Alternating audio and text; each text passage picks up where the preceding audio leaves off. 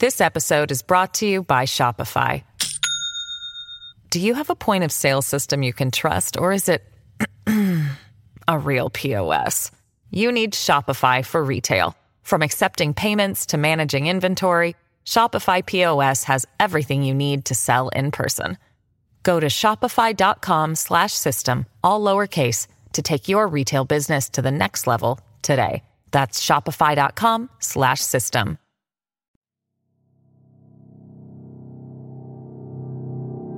So, one of the things that has terrified me about Trump from the beginning, and I've written about this in several different places, has been these allusions to violence in his speeches. And some of them are in the speeches written for him by other people, but some of them have come in his spontaneous remarks that he makes. You know, the idea that we need violence, that we need some kind of cleansing violence. I mean, Steve Bannon sometimes goes in this direction too that our generation has become weak and we need to fight for freedom or something, you know, something like this again. I mean, this is appeal to violence. I really do think that Trump has set the atmosphere in which he makes all of it possible. Welcome to Politicology. I'm Ron Steslow. Nearly two years ago, at the height of the 2020 presidential election, I spoke with Anne Applebaum, about what it looks like when democracies descend toward authoritarianism and about the urgent lessons and warnings in her book, Twilight of Democracy. But even after our victory in the 2020 election over Trump, the state of democracy around the globe may be worse off today than it was two years ago. From the coordinated effort to subvert that election from the West Wing to Putin's invasion of Ukraine, to Republicans inviting the Prime Minister of Hungary to speak at CPAC this week. One way we need to understand the macro threat to democracy here in the US and around the globe is as a growing network of authoritarian figures, organizations, and regimes.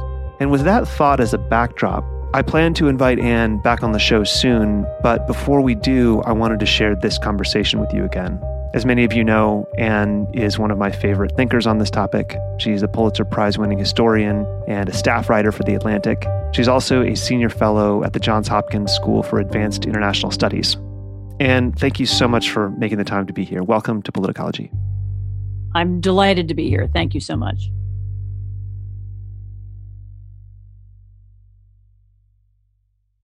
This episode is brought to you by Shopify. Do you have a point of sale system you can trust, or is it a real POS?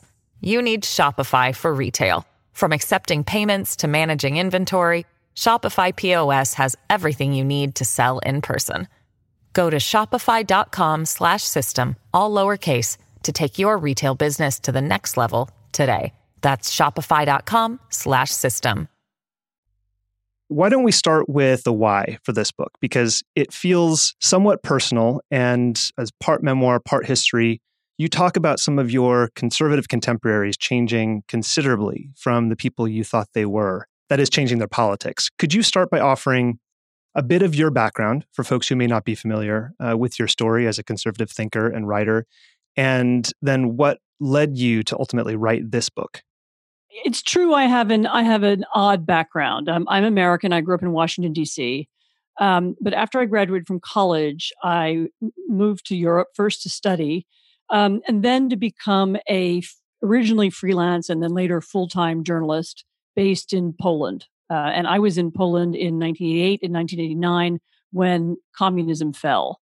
Um, I was in, in, Berlin when the wall fell. I traveled all around the region during the early 90s and watched the transition from communism to democracy.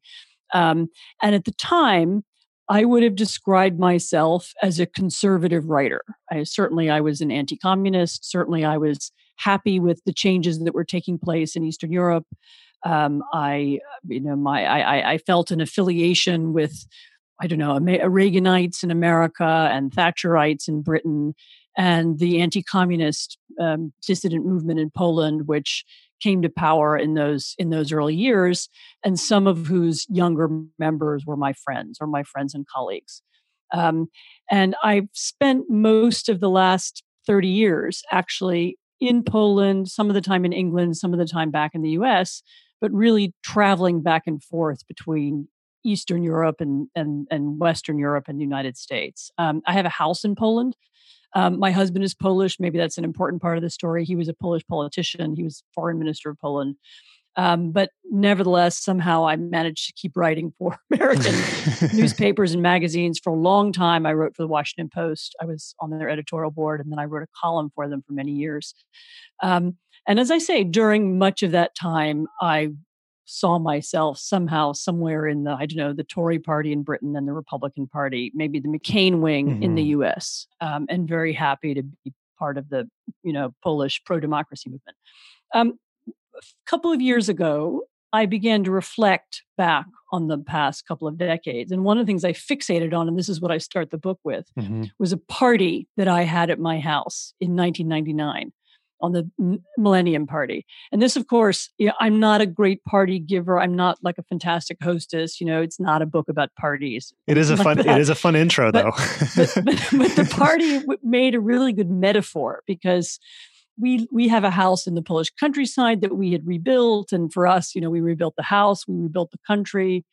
Um, and we had friends from Poland, from the US, from the UK at that party. Remember, it was the millennium. People wanted to do something exotic. And, you know, house in the middle of the nowhere in you know you know Polish snow was somehow people thought that was exotic, so they came.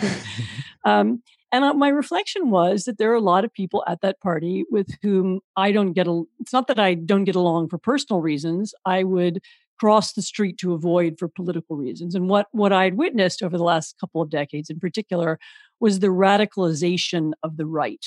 Mm-hmm. Um, and I probably saw it most intimately and close up in Poland, which was a part of the sort of pro democracy, pro market, you know, center right in Poland. I saw it become, you know, I you know I can use the word crazier and crazier. That's not the words that they would use, but sure. the words are um, they were they became much more radicalized, much more extreme, and ultimately they turned against the democratic system itself. And then I and and I saw echoes of that in in other countries. And my book is about it is really a book about the right in those in in the different countries that I've lived in and among the people that I know and it poses the question what happened and how did people become radical and why. That theme of people becoming more radical and then losing friends or losing contact with friends for political reasons is something we've heard a lot about in America. Uh, you know, this year there was a woman who came on the podcast who who had written into us. She was just a listener, a voter in Texas. Her name is Rita, seventy two years old, and she voted for Trump in the first uh, election in 2016, and um, because she says she wasn't paying attention, and uh, and now she is she's doing everything she can to help Joe Biden win. And she's, um, you know, her story really really got to me and got to a lot of other listeners because at her age, her entire social circle has kind of fallen apart for political reasons. And and there's a lot. Uh, I think there's a lot in your story that will resonate with with people who are experiencing the same thing. I want to dig right into uh, authoritarianism and American exceptionalism.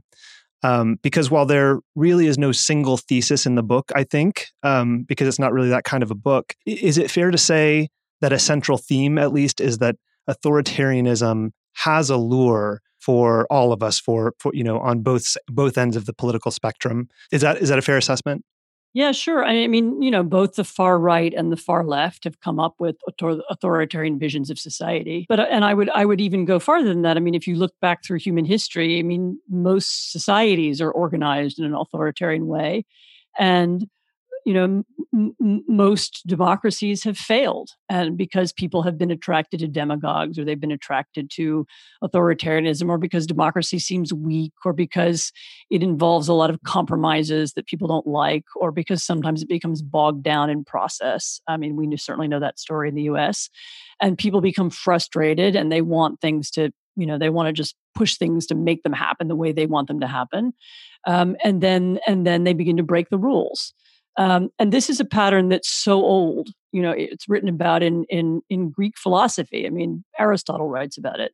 You know, and then the, the fall of the Roman Republic is a you know similar moment was also written about the america's founding fathers were actually reading those texts when they wrote our constitution um, john adams and thomas jefferson at the very ends of their lives were you know they they were they fought and then they became friends again wrote one another letters and they when they were very old And the letters were about Cicero, who was the Roman writer who wrote about the end of the Roman Republic. And that's because what they were thinking about was how to build a democracy that would resist this temptation, this lure of authoritarianism, this, you know, frustration with the process, desire to make things happen, and also frankly desire to cheat. I mean, you know, democracy, if you think about it, requires a just almost inhuman amount of tolerance. So you have to, what democracy means is that when you win power, you have to preserve a political system that will allow your political enemies to beat you in four years. Yeah. You know, in theory. And that, you know, and and by the same token, if you lose power, you have to concede and allow your political enemies to rule, you know, as long as they as long as they don't break the rules but that but that you know that that's almost um, it's it's very very tempting when you have power to seek to cheat and to seek to use your access to, to, to state institutions to prevent your opponents from winning and in a way that's a kind of it's a sort of lower level i mean it's not as grand as the lure of authoritarianism and the appeal of the of the one party state although that's all yeah. very real but even just the appeal of cheating in order to stay mm. in power is a very mm-hmm. strong one. Um, and and and you know Americans have not been immune to that over history. Maybe we'll discuss. I mean, we're we're seeing it on a much bigger scale right now um, in the United States than we have at least at any time, you know, since since the night you know the, the time of the Civil War. Let's dig right into that because you write in the book what really made American patriotism unique both then and later, was the fact that it was never explicitly connected to a single ethnic identity with a single origin in a single space. And then also, you write, modern Americans have long been convinced that liberal democracy, once achieved, was impossible to reverse. In other words, like it couldn't happen here. Do you think that American exceptionalism leaves us more naive about the potential of authoritarianism? Those are two separate questions. I mean, the, the, you're I mean you're absolutely right that our luck, you know, our huge continent and our great wealth and our great, enormous success, frankly, um, over the last 60 years since the Second World War um, and our influence in the world, I think gave Americans a false idea of how permanent our system was um, and this idea that there's just nothing you could do to undermine it. You know it's it's it, it's it's it's so excellent that it, it can't be destroyed. I mean we even here and i'm talking to you from poland i'm in warsaw right now. I mean even here people had the feeling after 20 years of democracy that that's it we fixed it we solved it we escaped from communism it's all fine.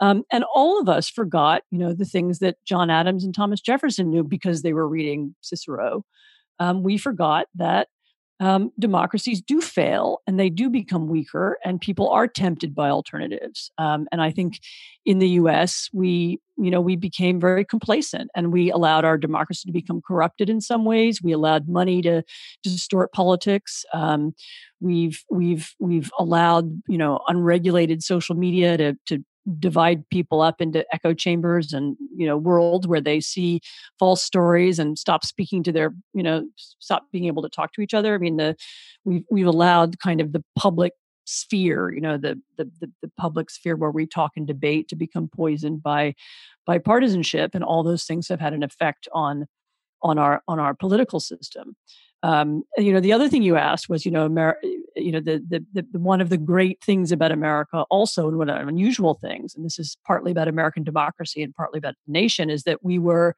as you say, we were not a single ethnic group, and the you know for for many decades people won elections in america by seeking to appeal to american patriotism and that broad sense of american identity um, going across social classes but also across races and across geography and so on. Um, what the what what the Trump administration is proposing is something really different and familiar to me because it's more European. Um, you know, this, you know, in Europe, you know, we call it the far right or we call it the nationalist right or we call it, you know, the sort of ethnic nationalism. Um, you know, what we're seeing in the US is the emergence of the kind of political party you can find on the far right in Germany or France or Poland or or Spain, which is a party that is that says we are the true nation and we speak for the authentic nation. And our political opponents are enemies or traitors or not real Americans. We only we speak for the real and true America. Um, and the America they're appealing to is a is a is an ethnic um, you know, in you know, in the case of Trump, a kind of you know a vision of some kind of white America that lives in the suburbs and has white picket fences and cute dogs, I guess, or some yeah. vision from yeah. the 1950s right. that they want to that they that they want to bring back. And this, of course, to me is extremely familiar because this is how European nationalists talk. It's not how Americans talk, or at least not in any recent contemporary moment. Um, and that that to me is the other dangerous thing that's happening now. Is one that we were complacent, and two that we now have a political party which is a um, you know white nationalist party, you know to, to to to use a shorthand, which doesn't want to appeal to the whole country. Yeah, and it's also characterized far more by loyalty to the leader than loyalty to the you know any set of principles ideas. or ideas than ideas and actually that reminds me of a story and uh, I, god we could go in several different directions here because i do want to talk to you about the importance of civic education and the breakdown of it in in in society maybe we can get to that but that idea of loyalty to the to a person instead of the ideas reminds me of the i think famous letter that george washington received and then wrote back to a, a, a I think it was an officer in the continental army right after the battle at yorktown when uh, i think one of the officers wrote to him and said you know maybe actually america should be a monarchy and you should be the first king.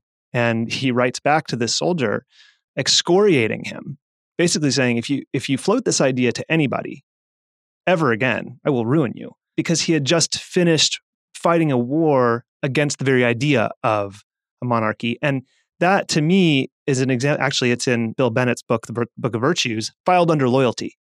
But the loyalty on display there was not loyalty to a person, it was loyalty to an idea, uh, the idea of America.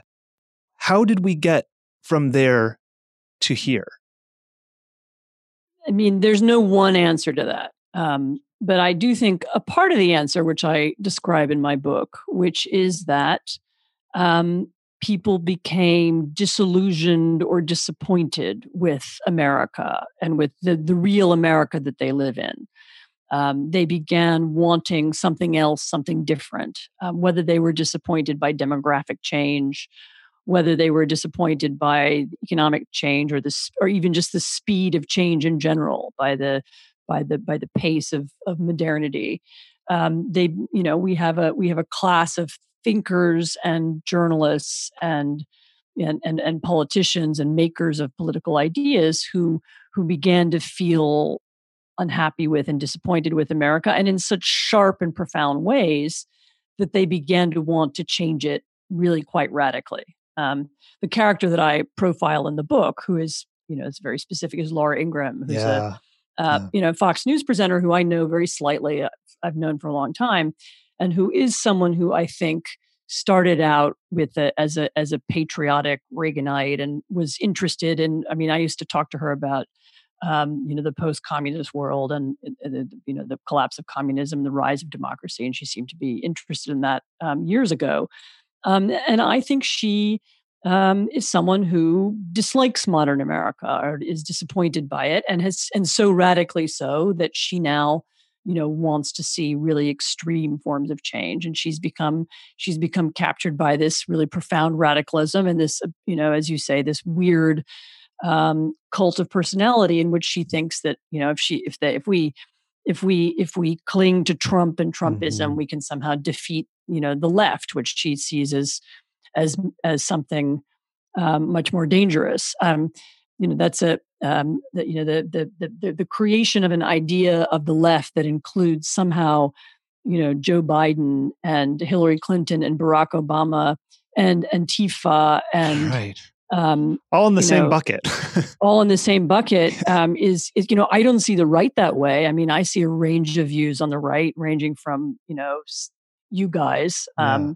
you know, or others on the center right, you know, all the way over to um, all the way over to um, the identitarians or, or the far right. Um, and I don't think they're all the same, but but one of the tools that the um, you know that the you know the that the, the the new authoritarian part of the Republican Party uses is this kind of you know black and white division of society into us and them and this is by the way this is a classic authoritarian move is to mm. tell people that you know either you're with us or it's chaos mm. you know you're mm-hmm. with us or it's you know crisis if you're not on our side there'll be war you know Yeah, violence you know and really frighten people i mean this is this is what putinism is for example Yeah. um, you know that putin you know if you watch russian propaganda what what what the, the russian president puts on tv is pictures of chaos crisis you know this is what happens in in, in syria this is what happens in ukraine um, if you don't just stick with me and he and the and you know the idea that it's either me or the deluge is a is a very very common authoritarian trope you know that we somehow represent safety. Yeah. and it's a form of it's a form of propaganda that eliminates nuance it eliminates personality and it also makes argument impossible So I want to pivot to a different theme that you talk about in your book, which is moral equivalence, or we can call it whataboutism, or winning is all that matters. I've mentioned in other episodes and other venues that everyone at the Lincoln Project has, of course, taken their own path to this moment and has their own reasons for dedicating themselves right now to our singular mission to defeat Trump and Trumpism. But for me personally, the subject matter of your book that we're exploring today is what is the most pressing. 2016 was not the beginning for me, it was the end. And it was the Southern strategy when I began to dig into it and and realized that it was a really cynical electoral calculation and that actually the the trajectory of the Republican Party was that winning is all that matters. And so this story that I had told myself for a long time that I could do more good from inside than from outside turned out to be a delusion. And you write in your book about a Trump donor who said that she told you he is corrupt, but so she believed were all of the presidents who came before him. We just didn't know about it before. And that idea gave her, an upstanding citizen, law abiding patriot, the license to support a corrupt president. So, can you talk about the danger of moral equivalence and what it looks like and, and where it leads? I mean, this idea that if everybody is corrupt and always has been, that whatever it takes to win is okay. Well, this is another authoritarian tactic, and it's another thing you can see in dictatorships. Um, again, most most notably in Russia, but you get hints of it in other places too.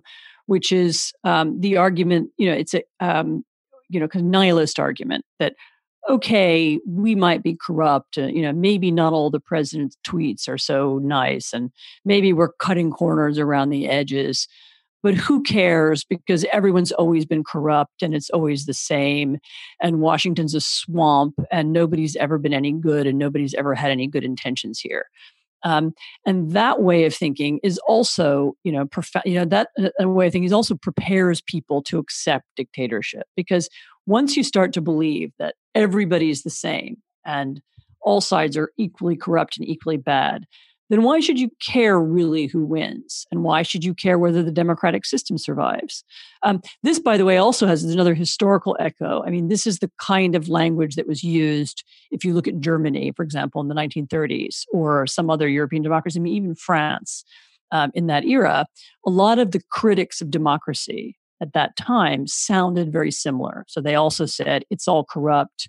You know that i mean lenin even used to talk about you know bourgeois institutions by which he meant parliaments and voting and you know oh it's all just fake. It's not real. It's all everyone's you know it's all it's all capitalists fighting other capitalists and nobody cares about the people. And this kind of language whether it was bolshevik language or far right language um, you know what has always been also very tempting because it's you know in a way it's intellectually easier to say oh well i don't care. It's all you know it's all they're all a bunch of you know swamp creatures. It's all the same to me. Let it all burn you know and that and that that is a that is another one of the roads to authoritarian government because you know giving up your you know giving up your right to vote or giving up your um, you know your right to argue you know just conce- you know conce- you know ignoring the differences between people throwing everyone in the same category you know this is this is giving up. I mean this is saying that you don't care about your country and you don't care who runs it.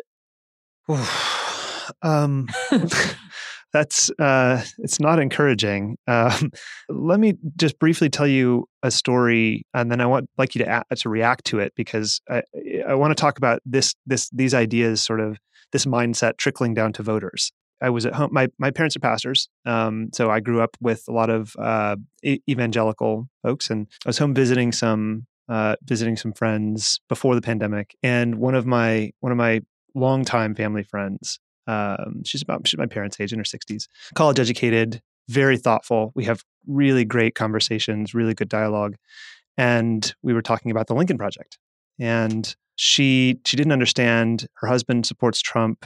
And I asked her very she she is very pro life and cares a lot about conservative judges, which is something we hear a lot from uh, from, from conservative voters. And I said, "Would you be willing to trade the type of government that we have now? For example, would you would you um, would you be willing to trade our democracy for an autocracy or a theocracy if you got more of what you wanted in terms of this particular issue?" And I asked it rhetorically but her answer was, I don't know. And that was an alarm bell for me. I never, I, I, I it, it was so obvious a question to me that I didn't expect, um, didn't expect, I don't know. I'm not sure exactly what the question is I should ask you about that, but I'd love to hear your reaction to it and maybe what allows this mindset to trickle down to voters so that's the i mean this there are others who have voiced this out loud one or two um, public you know one or two journalists and public figures who who've said similar things in other words that yes they think it's time to stop all this argument and just impose what we want on the nation that's what that's what they would prefer to do i mean um, I suppose there are two separate questions. As one is how we got there, and the other is what do you think that means for the future? Um, you know how how how we got there um, you know is a classic thing. I mean it's frustration with democratic politics. It's frustration with the fact that you live in a big country where not everybody agrees with you. Um, it's frustration with the fact that you know other people also have fundamental issues that you know that they consider really important and they might not be yours. Um, and that one of the you know the absolute basis for democratic society and for you know success of a democracy is that we have to you know we all have to compromise since we have to live together and we have to come up with a form of government that suits all of us. Um, and the the positive um, you know the positive aspects of that is that we then create a society which is you know not riven by civil war and isn't undermined by paramilitary groups and um, we can become prosperous and and you know promote our culture and and spread our ideas all over the world. I mean, there's been a huge benefit to that kind of society. Um, but you know, you know, many people have have clearly come to feel that that's not good enough, or it's not offering them enough anymore, um, and so they are they're preparing themselves mentally to undermine it. Um, I mean, what I would say to your friend and what I would say to all people like that is okay, but how are you going to feel if it goes the other way? So, in other words, okay, you create a theocracy, an autocracy, and you're in charge um, for some period of time. And what happens when, I don't know, the you know your leader is is murdered in a coup d'état and the you know whichever boogeyman you want you know and and the far left takes over and you know ha- having having ousted the far right in a military coup and then you have to live under the rule of someone you don't like you know or what if what if the dictator who you like the sort of you know is then succeeded by his incompetent son you know who then runs your country into the ground i mean or or, or just your incompetent follower look what happened in venezuela. There were lots of people for whom hugo chavez was a great moral leader and figure um, you know, he gradually ran the country to the ground, and then following him after he and then and created an authoritarian system that destroyed Venezuela's democracy. And following him, they got Maduro, who's a who's an incompetent fool and corrupt, and is keeping the country going by um, by mm, through his thanks to his elaborate relationships to drug dealers and you know Russian and Iranian you know spies. I mean, it's a it's a kind of nightmare nightmare scenario and you would have to assume you know you you have to assume that your favored dictator could then be replaced by another and then you would have no influence on, on what happens. I mean so that's so the right answer is do you want to remove your influence from politics? Because that's that's in the long term is what happens. Do you do you want to comment on that thread on the role of civic education in america and and the lack of it at this point and the way a democratic society can deteriorate without sound education in the underpinnings? Yeah, I worry a lot about civic education in Mary. I mean, funny enough, it's a, it's a subject that's been coming up for a long time. I mean, even long, 20 years ago, 15 years ago, I was an editorial writer at the Washington Post. And I remember writing about it then, um, that there was a, you know, because of the way schools were structured and because of, um, I don't know whether, you know, testing and we need to emphasize reading and writing and math, you know, there was less and less time for so called social studies and for civic education. Um, I mean, I think the problem is actually deeper than that, in that um, you know the society reads less and less, and people deal less and less with big ideas, and that's partly to do with technology, um, partly to do with um, you know with I don't know the nature of modern life. People don't seem to have the time now to to to to read um, and when you don't read you don't you know you don't encounter bigger ideas um, um, you know but it look you know and there and there are better and worse versions of it there are states and there are school systems where it's still pretty good i mean yeah. i have some nieces yeah. who are in a school in suburban maryland and they come home reciting the declaration of independence and, and, it makes me feel like well great. maybe it's going to be all fine you know so um, so so maybe you know I don't want to I don't want to exaggerate, but but it's pretty clear from the events of the last few couple few years that there are a lot of pieces of the American system that people aren't familiar with. I mean, a lot of what held you know what kind of made things tick over in Washington, and by tick over I mean made it possible to have these transfers of power peacefully back from one party to another,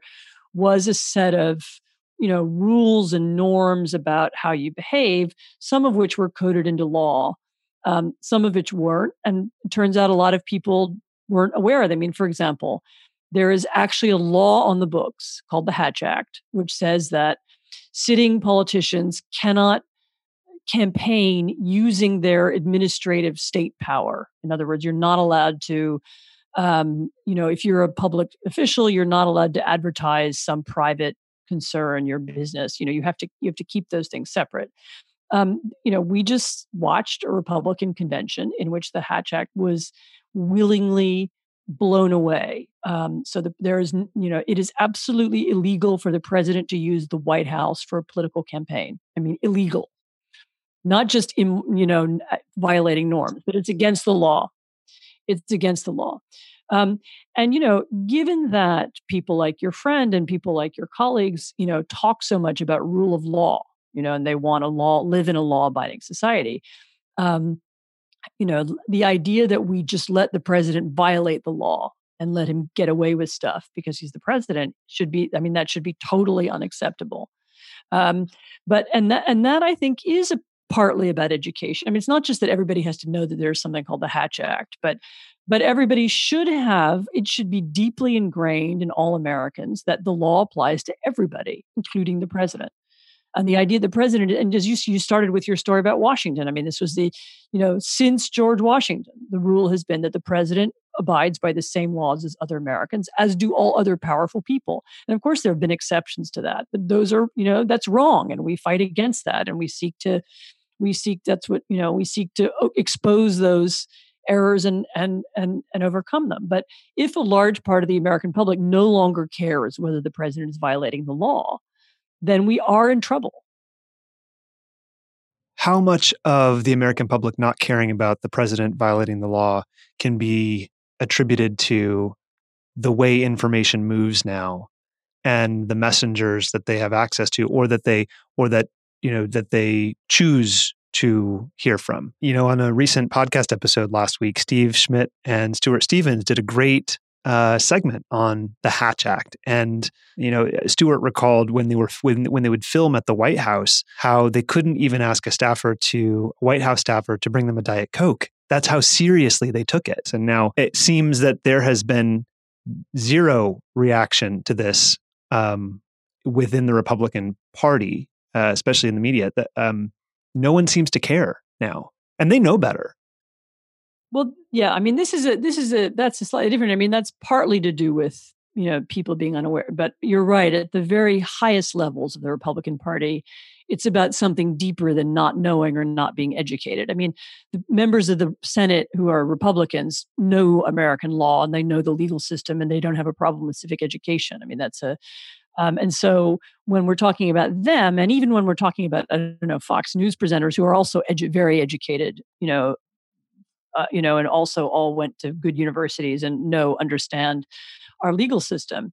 I mean, then we're talking about something else. I mean, then we're talking about, you know, then you have to begin asking questions about why, you know, why people collaborate. This is a, uh, something else I've written about recently. I did a cover story for The Atlantic um, a couple of months ago, which was about, took some examples from history, but also looked at the present and looked at the question of why people who know better collaborate. Yeah, and yeah. then that's, and then again, you have to go through the range of reasons. I mean, there's opportunism, there's there's the belief that you know there'll there'll be some better outcome there's um, there's there's there's the sense that you know I need to stay close to power. You know that I'm only influential if I can if I can keep my um, you know keep my position. That's a very um, common common rationalization. That one in particular. There are a lot of rationalizations. Yeah. I mean, one of the shocking things for me about Washington, you know, so I've written a lot of books about um, communist Europe.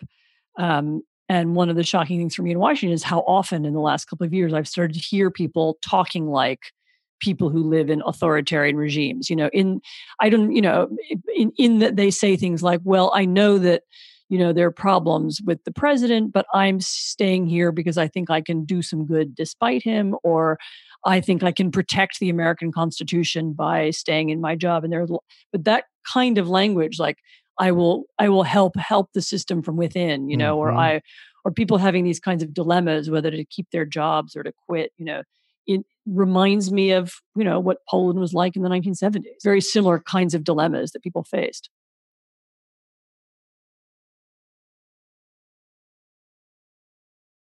So let's talk about um, let's talk about eh, as as we're on misinformation, disinformation, state media. This is one of the reasons I have really been looking forward to talking to you is a piece that you wrote in the Atlantic uh, in June titled "The Voice of America Will Sound Like Trump," and this is about um, the U.S. Agency for Global Media. Uh, um, the takeover compared to Poland. Uh, I mean, we can talk about it in, in, relation to Poland or other authoritarian states in history. But uh, could you could you talk a little bit about what you see as the danger there? And I and I think in your piece you note that it doesn't it's not obvious at the moment what uh, steve bannon's endgame is and he seems to be the mastermind behind the firing of all of these agencies and i think maybe just a little bit of background on on the role of these these radio stations why why we have them in the first place and then what seems to be happening now. Right so there so there are two there are two separate things that your question makes me think about. I mean one is um, the attitude of the trump administration towards media um, and what and and just you know people have had the idea for a long time that we're talking about i don't know fake news you know false stories that circulate. What the trump administration needs to do right now is it needs to create a completely false picture of society in other words a false vision of the world you know they need to create for americans you know a vision of a world in which there is no coronavirus it's going to go away in which the economic troubles are temporary or if they exist, they're caused by Democrats, in which the real problem that you face is not the fact that you're about to get chucked out of your apartment because you can't pay the rent. The real problem is the far left and rioters who are going to come and lynch you you know and they need to and this is of course a fake picture of the united states but they need to plaster it everywhere. They need to convince you that it's true and they need to stamp down on facts because facts will disrupt that picture and undermine it. Um, and so that's what we're watching. What we watched over the last few weeks is this attempt to create this, you know, this, so that is, you know, that seems to me to be the, the big story. I mean, the, a piece of that story, which is what you're, this article that you're referring to is there is a, the United States control has a, has a series of radio stations, which most, which broadcast abroad the most famous one is Voice of America, but there's also Radio Free Europe, Radio Liberty. There's one that broadcasts into Cuba. There's one that broadcasts in the Middle East. Um, and this is a group of radio stations which have always had, I mean, this is another thing about norms in education, right. have always been um, sort of, you know, apolitical in the sense that, you know, whether Republicans or Democrats ran them, they were, they were, um, you know they were about promoting american values abroad and very often just about telling the truth and providing reporting in countries where you can't get any good reporting. And right now where there are these big riots in belarus for example the radio free europe reporters play a really big and important role there um, because they're independent of the regime. Um, and what happened in the last few months was that a, a, a kind of sidekick of steve bannon um, was made by the administration um, head of this agency that controls these radios. And he did to them, you know, what people would do in a communist or authoritarian regime when they take charge. He fired everybody, including the Republicans. You know, there were some sort of people with Republican links who were running some of the radios. Um, and you know, and and fired all the boards, put kind of people on the boards of these institutions who know nothing about radio, nothing about foreign policy, nothing about anything. They're just kind of, you know, flunkies to sit there. And he, you know, seems to be um, seeking to use them um, for some other purpose. I mean, as I wrote in the article, it's too early to say what it is. I mean, but one of the purposes may be to create some kind of alternative you know trumpist vision of america that that is accessible both to foreigners and to americans and to create this false false vision order and this of course is what whether it's russia today or whether it's chinese state television or whether it's i don't know azerbaijani television I mean, this is what dictators do all the world. They use state media to create this false picture. Now trump has been trying to do that you know via fox and via other channels and via via social media but you know this this strange takeover of America's, you know, foreign foreign channels, you know, could be an experiment in in some deeper direction. Well, it could give him direct control of the narrative, where he doesn't have the filter of the the the Fox anchors, of the reporters, and now we know he likes OAN better than he likes Fox, and and you know maybe it's only a matter of time before he gets tired of OAN, and uh, and then and then you know. But the point is that he likes these you know stations and journalists insofar as they help him create the distorted and false picture of the world that he needs. And this is once again, this is another you know classic authoritarian tactic classic i mean whether whether you look at the communist party whether you look at putin whether you look at as i said china i mean one of the things that those kinds of regimes always invest in is state media that will create a fake vision of reality. Yeah. And that that piece got my attention because it speaks to exactly the kind of complacency or the kind of it can't happen here mentality. But it, but th- these are the warning signs. It seems the warning signs are all around us. Um, you know, the the the creation of of false reality, the the creation of a kind of cult of personality, um, the, the the the bending of rules so that you know to make it easier you know to win i mean the the hints that the president might undermine the post office so that it would be more difficult for people to vote um, the ways in which people in black neighborhoods in some American cities and, and in you know in, in, the South and elsewhere have had trouble voting because there just aren't enough voting stations. I mean, all of these are tactics that are designed to unbalance the sort of even playing field, as I said, to, to wreck this, um, this, this, this delicate system that we've created, um, and to give people a, a false sense of false reality. There, there are a lot of people who are stuck in the echo chamber. They're in it, and they are, uh, you know, I don't, I don't want to use the word brainwashed, but they, they have a particular worldview reinforced by everything that they read and consume. And is there some breadcrumb that you might offer to those folks that might lead them to a, a different reality, to, to open their eyes a bit? We have a lot of folks write in and ask, what can I share with my family? What can I say to them? Give me some talking points. And we know talking points, especially when they're just about facts, often aren't effective. What might you say to someone who is in that echo chamber? I would remind people of their values you know what are their values? And maybe you know if if they are attracted to you know if they're conservatives their values are family religion faith um, you know an an, an idea an ideal of america and of america's importance in the world.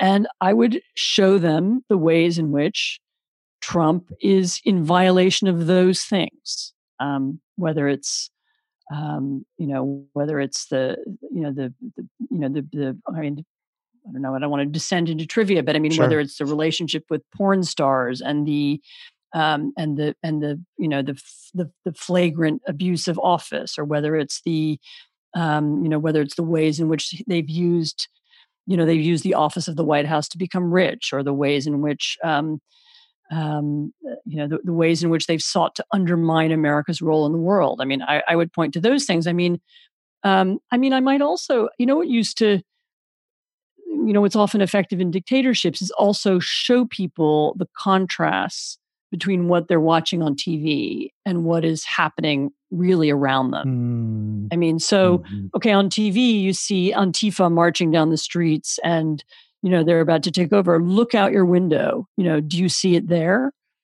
What, you know, what is it that you see really? Yeah. And what, you know, what are you, what are you encountering, you know, in everyday life? Is that really what you're seeing on Fox News?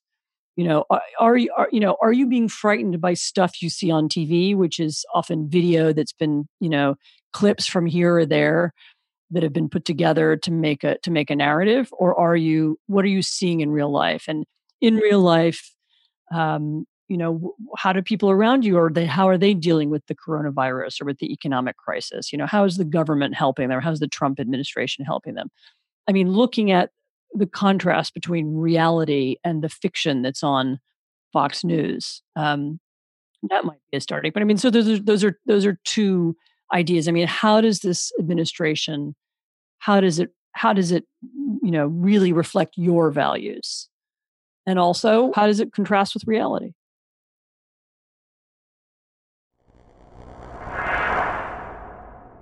In a moment, you're going to hear us talk about the violence that's going on right now in the next segment. But for context, we were referring to the violence that erupted last summer when a 17 year old gunman killed two people during protests in Kenosha, Wisconsin.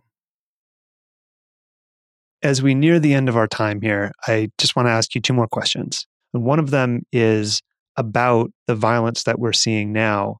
And I want to note the passage in your book where you you mention uh, Trump's speech in 2017 in Warsaw, where he says the West was saved with the blood of patriots, that each generation must rise up and play their part in its defense. And you go on to talk about what that phrase, each generation, insinuates about this moment. Can you talk a bit about that and the rhetoric and mindset that lead to the violence we're watching play out right now?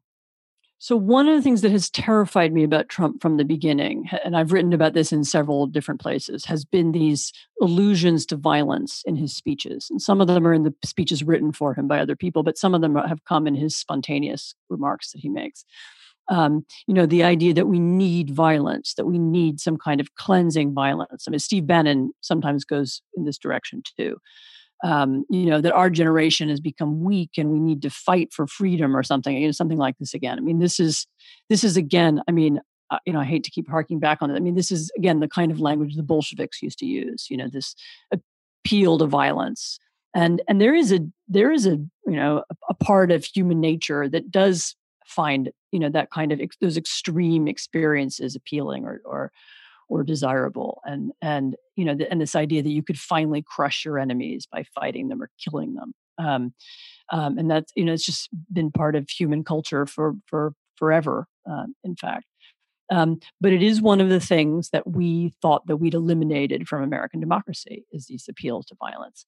Um, you know, and I, you know, I really, I mean, although there is violence coming from different sides right now, I mean, it is. Um, I, I really do think that Trump has set the has created the atmosphere in which he makes all of it possible, including the left wing violence.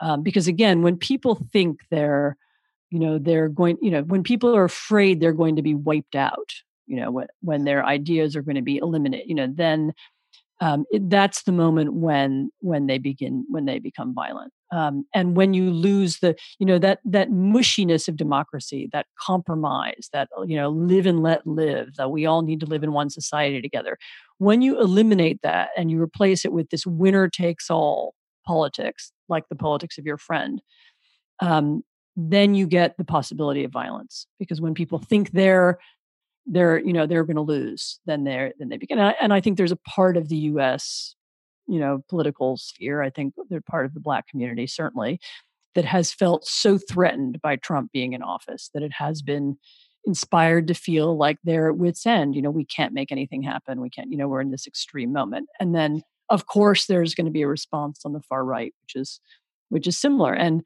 look, I'm really afraid about the next two months. And then I'm even afraid of what happens between November and January, you know, if Trump were to lose. I mean, it's a very, very dangerous moment. You know, we've had the rhetoric of violence and the and appeals to violence and calls for violence creep back into our political system in in a way that we just haven't had in generations. Yeah, and I, I think he also seems to be one of the one of the only leaders that I know of in America who's who's been uninterested in de-escalating the violence and actually is interested in it escalating. No, he he needs it to escalate because if it escalates, then then his you know his picture of you know dangerous America that he wants that you know that he wants Americans to be frightened and scared.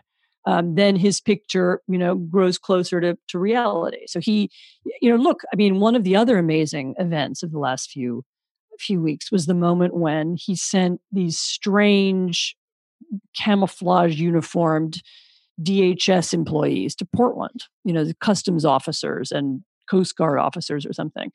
Um, in a, in a, in a, you know, in a, and it, what was strange about it was that every, you know, book or study or anybody who's ever thought about, you know, police activity and how you, how you police a difficult demonstration or how you take care of political protests, whether it's in Northern Ireland or anywhere else, everyone knows that the one thing you don't do is send untrained you know armed men into a situation like that and tell them to to stand guard because they'll make mistakes. Um, and that is exactly what they did and the only reason i could think of why they were doing it was that they wanted more violence they wanted to provoke more violence so they would be able to film it so that they would be able to put it on fox and then use it in their campaign material which they did so, and at the end of the book, you offer two paths forward one that's rosy and one that's not. And, and um, I wonder what you would say to voters right now in terms of what they can do to preserve democracy, how important this election is. What, what would you offer to them? So, first, I would say vote. Um, and then I would say get all your friends to vote. Um, this is not an election to sit out. This is a really, really important election for America as well as the rest of the world. I'm I'm speaking uh, over here from Europe, from the rest of the world, and I'm telling you, we care a lot over here about who wins. Um, and a and a victory for Trump would be a disaster for us. So, um, uh, you know, so that's the first thing. And the second thing I would say is you know democracy we ha- again we we talked about complacency you know we've had this idea for a long time that it's something that professionals do you know people you know people over there in politics doing stuff you know. Actually the whole point about democracy is that you can do it you know all of us can do it. Um, you can you know you don't have to join a party if you don't like any of the parties but you can join a neighborhood committee or you can run for your school board or you can take part in some decision making at the local level um, where you will encounter other people who also care about how some part of your community is run. And so I, I would say that I mean this is it's you know it's not just about electing Trump or or, or electing um, Joe Biden. They're voting for Trump or Joe Biden. There's also you know the, what Americans need to do also is re-engage in their country and in the running of their country. Um, uh, you know, if, if we just leave politics to those professionals, um, you know, to those people in suits, then it won't really reflect us and what we think and believe. And so I would just encourage people to get involved in, in civic organizations and community organizations in political parties if you can stand them in campaigns if you if you think that's fun but really in anything that will make sure that you're part of public life and you're part of this great decision making process that we are lucky enough to still have I think now more than ever Anne's call for re engagement in our public and civic life is incredibly important. The critical work of rebuilding our democracy is just beginning, and we need you in this fight. Anne's book, Twilight of Democracy The Seductive Lure of Authoritarianism, is available now, and you can find a link in our episode description. If you enjoy the show, it would really help us if you could rate and review us wherever you get your podcasts. I'm Ron Steslow. I'll see you in the next episode.